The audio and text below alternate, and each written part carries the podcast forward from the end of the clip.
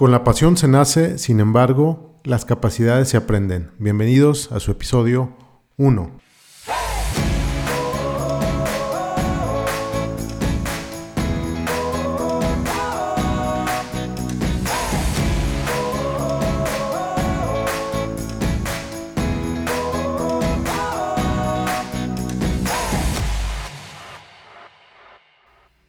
Bienvenidos al podcast de Checo Mendoza. Me da mucho gusto estar con ustedes. Aquí hablaremos de cómo emprender desde cero.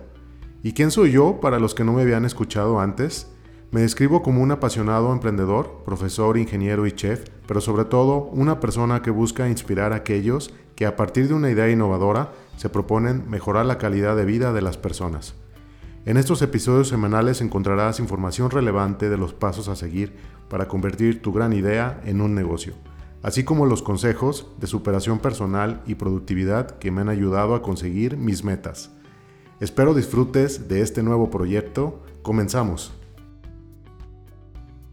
¿Qué tal? ¿Cómo están mis queridos emprendedores? Me da mucho gusto estar nuevamente con ustedes grabando el episodio número uno. La pregunta del día de hoy, ¿el emprendedor nace o se hace? ¿Ustedes qué opinan? Vamos a desglosar este tema. Esperemos disfruten mucho de este episodio. Existen muchas teorías acerca de si el emprendedor nace o se hace, sin embargo, eh, yo podría decir que es un poco de lo primero y mucho de lo segundo. Es decir, el emprendedor puede nacer con algunas cualidades y capacidades personales que lo ayuden en los emprendimientos que realice, pero lo más seguro es que pueda aprender a emprender. De hecho, el objetivo de estos episodios es de que puedan aprender a emprender. Lo que sí está claro es que existe un perfil o arquetipo de un emprendedor, ya que el emprendedor se crea mediante la unión de experiencias, capacidades, habilidades, pero sobre todo actitudes. En términos generales podríamos decir que es una mezcla de lo que somos y de lo que queremos llegar a ser. Por eso podemos afirmar que un emprendedor nace y se hace. Resulta la combinación de ambos procesos. Por lo tanto, ser emprendedor es más que nada una actitud, surge del desarrollo de una serie de capacidades y habilidades personales, y no solo tiene que ver con el hecho de desarrollar proyectos propios, sino que el concepto también hace referencia a una actitud que bien podemos tener en nuestro trabajo, demostrando nuestro empoderamiento en proyectos no necesariamente propios. Con frecuencia se relaciona el espíritu emprendedor y la creación de empresas, no obstante, todo aquel que ya trabaje en una empresa, independientemente de su tamaño, puede aportar en ella su iniciativa y dar pie a una cultura emprendedora en todos los ámbitos. A esto se le conoce también como intraemprendedor. El espíritu emprendedor depende tanto de cualidades innatas como de capacidades interiores que se pueden desarrollar en cualquier persona. Algunas de ellas son Actitud positiva y autoconfianza. Ser positivo es imprescindible para mitigar el desánimo ante las probables dificultades. En muchas ocasiones se habla de la autoconfianza como una clave del éxito profesional y es algo cierto, sobre todo en el caso de los emprendedores porque se necesita tirar hacia adelante en malos momentos y resistir al fracaso. Iniciativa y creatividad, dos conceptos que exigen investigación y análisis. El emprendedor debe tener cierta facilidad para idear nuevos proyectos y dar soluciones originales a problemas reales. En el tema de la creatividad, los mexicanos podremos decir que traemos esta capacidad de nacimiento. Objetividad y perseverancia. Hay que saber valorar las situaciones con realismo y nunca ser impulsivo sin sentido y perseverar con el corazón. Decía Steve Jobs que está convencido que la mitad de lo que separa a los emprendedores exitosos de los que han fracasado es la perseverancia. Autonomía y pasión. Podemos trabajar sin necesidad de ser dirigidos, ser capaces de ser disciplinados cuando nadie más te está pidiendo razones, sobre todo en la etapa inicial donde solo un par de personas normalmente son los que traen todo el emprendimiento. Y pasión es eso que te hace moverte y dar ese primer paso y que te ayuda a encontrar ese espacio en tu agenda para avanzar en tu proyecto. Por ejemplo, yo estoy grabando este episodio en domingo por la tarde cuando podría estar descansando. Trabajo en equipo, saber trabajar en colaboración con otros también es un requisito indispensable para ser emprendedor. El hacer alianzas, aprender de los demás gracias a la colaboración es clave. Liderazgo. El emprendedor sabe motivar a los demás en sus proyectos, sabe influir en ellos, en sus colaboradores y sobre todo potencializar las cualidades que cada uno de ellos tiene.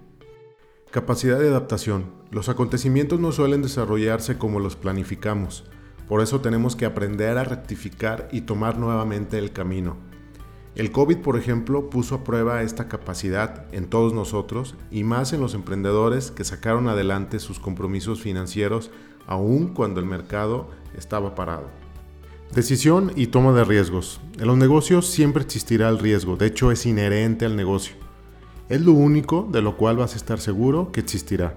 Por lo tanto, el saber asumir el riesgo calculado es una capacidad imprescindible de desarrollar y me detengo en esta capacidad ya que será uno de mis principales objetivos a desarrollar en ustedes y que a lo largo de estos episodios del podcast los enseñaré a saber administrar y gestionar este riesgo.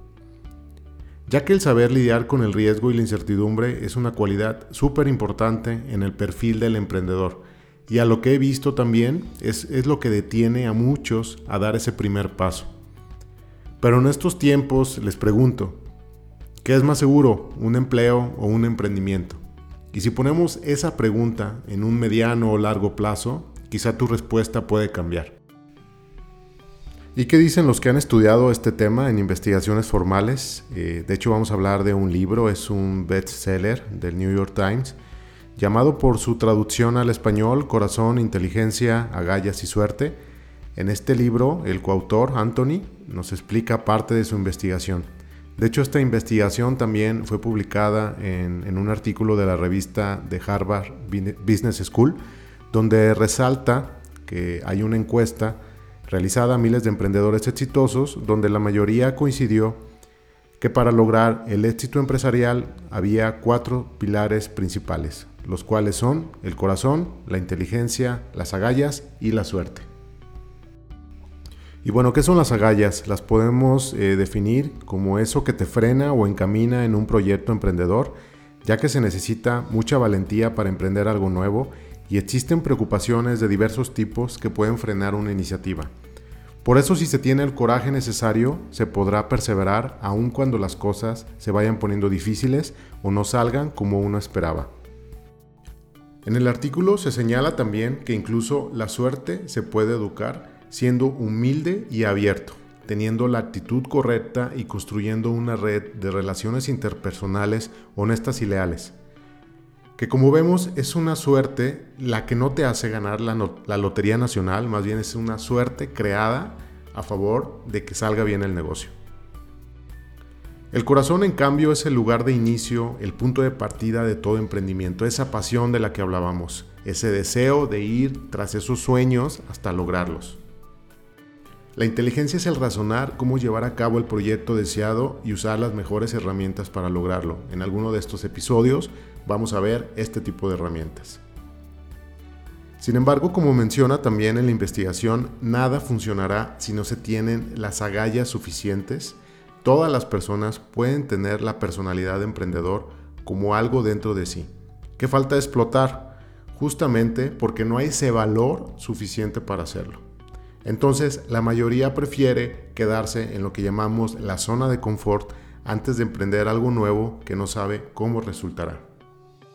Cuando la gente dice que no es emprendedora o creativa, normalmente está mintiendo porque, porque se puede aprender a hacerlo. Todo está en la motivación y como mencioné en la actitud que se tenga para ello. Y no hablamos solo de emprender algo propio, también se puede emprender en el trabajo en el que estamos dando iniciativas, teniendo buenos proyectos, innovando permanentemente. Lo importante es tratar de renovarnos siempre, formando una cultura emprendedora en diferentes áreas. Como conclusión, podemos decir que el emprendedor puede nacer con algunas cualidades y capacidades personales que lo ayuden en sus emprendimientos que realice, pero es más seguro que pueda aprender a emprender por lo tanto, si traes ganas de emprender, anímate. Como decía Mark Twain, dentro de 20 años estarás más decepcionado por las cosas que no hiciste que por las que hiciste. Así que suelta lo que te detenga, navega lejos de puertos seguros, atrapa los vientos favorables en tus velas, explora y sueña. El emprendimiento no es ciencia ni arte, es una práctica y aquí aprenderemos a emprender. La pregunta del siguiente episodio será, ¿qué es más importante, el problema a resolver o el producto a vender? No se pierdan el siguiente episodio, mis queridos emprendedores. Me despido deseándoles un excelente día.